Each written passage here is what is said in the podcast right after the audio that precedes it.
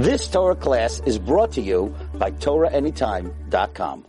So if I'm speaking to you and you're listening and you're watching this, that means that we are here at another Tisha B'Av. Actually, Asara B'Av, because this year Tisha B'Av is on Shabbos and it's a Nidcheh. It's supposed to be a little easier.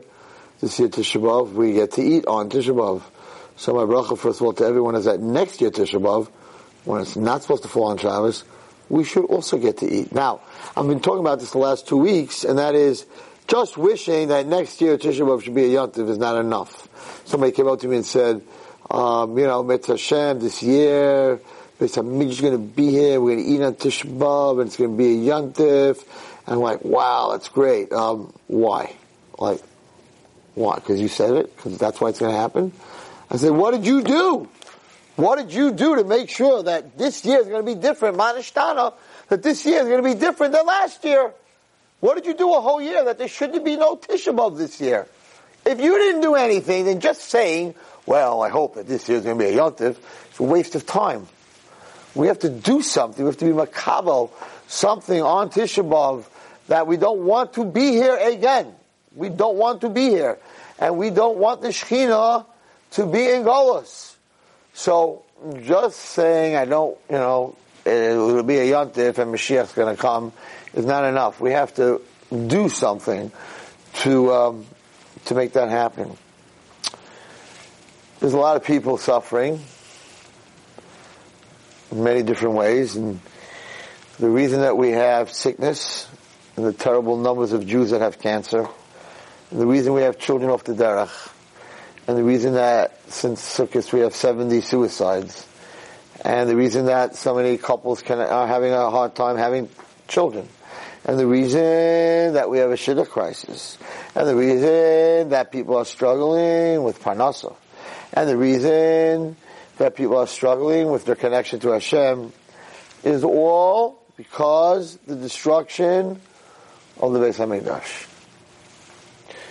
So, when we sit and we we fast, it's not just for the destruction of the Beis Hamikdash, it's for everything that the destruction of the Beis Hamikdash, the consequence of that destruction, the consequence of that lack of avas yisrael, that lack of loving each other. I spoke about sinas chinam. What does that mean, sinas chinam? Is there such a thing, sinah not bechinam? Am I allowed to hate another Jew for a reason? It says in the Torah, and the answer is that no one can hurt you, and no one can insult you, and no one can steal from you, unless Hashem signs that gzeirah. So even though they're wrong and they'll be punished for it, you need to know that it's not bechinam, that that sinah happened, that there's a reason for it. So all sinah is bechinam, all sinah is sinah bechinam, because you shouldn't hate another Jew, and even if they hurt you, you should forgive them. Of course, they have to pay you back, and and they're wrong, but that's what we have to work on. We have to work on accepting um, and loving each other. And of course, the, the, the negative that we see in other people is only the negative that we see in ourselves. A person who's very positive doesn't see the negative in others. The Miraglin first said they felt like grasshoppers, and that's why they projected that the giants felt that they were grasshoppers. So, it's very important that this Tisha B'Av we sort of spend a little time by ourselves and thinking about how our Churban and the things in our life that that we wanted growing up in our spiritual life that are not there, and why they're not there, and how to acquire them. There's a lot of introspection outside of Kinnos that a person needs to do on Tisha B'Av. But I want to leave you very fast with the word of Chizuk. There's a story of a man who had three children. An oldest son who had nothing to do with him. He was a really miserable son. A middle son that was mediocre. And his young son who was the most amazing. Did everything for his father. Their relationship was unbelievable. And they lived on an island. And the father said that it's time, he's passing away, and it's time for his children to go to the mainland, and that in a bank, in a vault, in the mainland, he put all his money, and the child that gets it first is the child that gets to keep it. So he called in his oldest son. He said, I prepared a boat for you. And you go first. You're the oldest. If you get there first, you'll get all my treasure. And the boy, the son figured, oh, what kind of boat? Mine never was good to my father. I should have been good, but I wasn't. He goes down to the seashore, and there's a huge, beautiful yacht.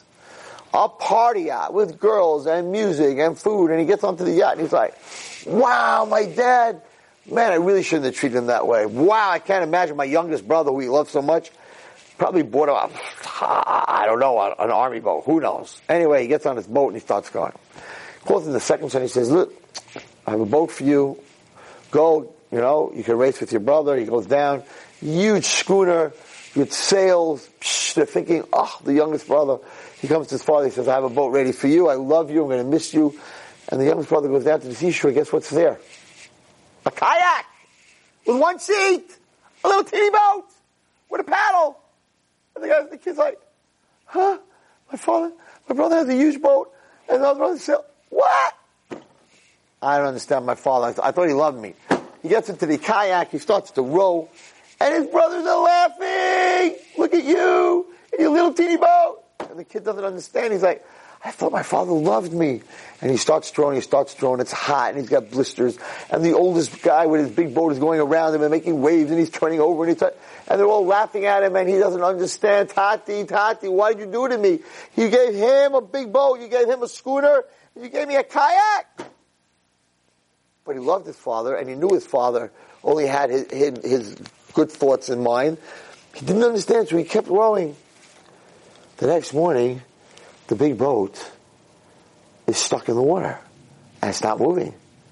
And his brother's standing there, and he's like, help, help, we ran out of gas. There was very little gas in the tank. We didn't realize. Could I get into your boat? And the younger brother says, oh, we'd love to help you, older brother, but there's only room for one. And he continues and he continues, and all of a sudden he sees the sailboat and it's also stuck. What's going on? He says, there's no wind. And all of a sudden the boy understands. His father gave him a boat that was powered by him and understood that he could make it. And to make the story short, because it's a short tape, he gets to the mainland, he gets all the money, he gets everything, and he understands that even though the other boats looked much bigger and much happier and much partier, but the boat that used the energy of the person himself to get him across the sea, that was the boat that made it, and he was the one that made it. Everyone who's listening, this is where we're, this is where we're at. The big boats, the Goyim, the Roman Empire, the Greek Empire, all these that were learning the Kinnos, all these people who destroyed us and burnt us, they're stuck. They're gone. There's no more empire. Titus, Titus, right? Gone. Everyone's gone. And the little boat with the Jew in it, the little boat who's paddling and paddling, and he's got a broken back and he's got blisters. But Hashem gave us the koyach through all this pain, on our own power, together with Him, the ability to get to the mainland. The mainland is Yerushalayim. The treasure is the Beis Hamikdash. They're all stuck in the middle of the ocean, and we keep paddling. Mizrat Hashem, under the strength, even though it hurts, and even though there are blisters, and even though the sun's hot, we have the power, through what we go through, through Klal Yisrael, to get to the mainland, to Yerushalayim, and to get to the treasure, which is the Beis Hamikdash, where we all be Zoicha, Mizrat Hashem, not because we say it, because we show it, because we do work, and we are makabel on ourselves things. May we all be Zoicha, that I'm getting this tape before Tisha B'Av, that Tisha B'Av should taka be a yontif, not just a Shabbos this year, but should be a yontif. We should all be Zoicha to Mashiach, Memheri B'Meinu Amen. You've just experienced another Torah class brought to you by Torah Anytime dot com.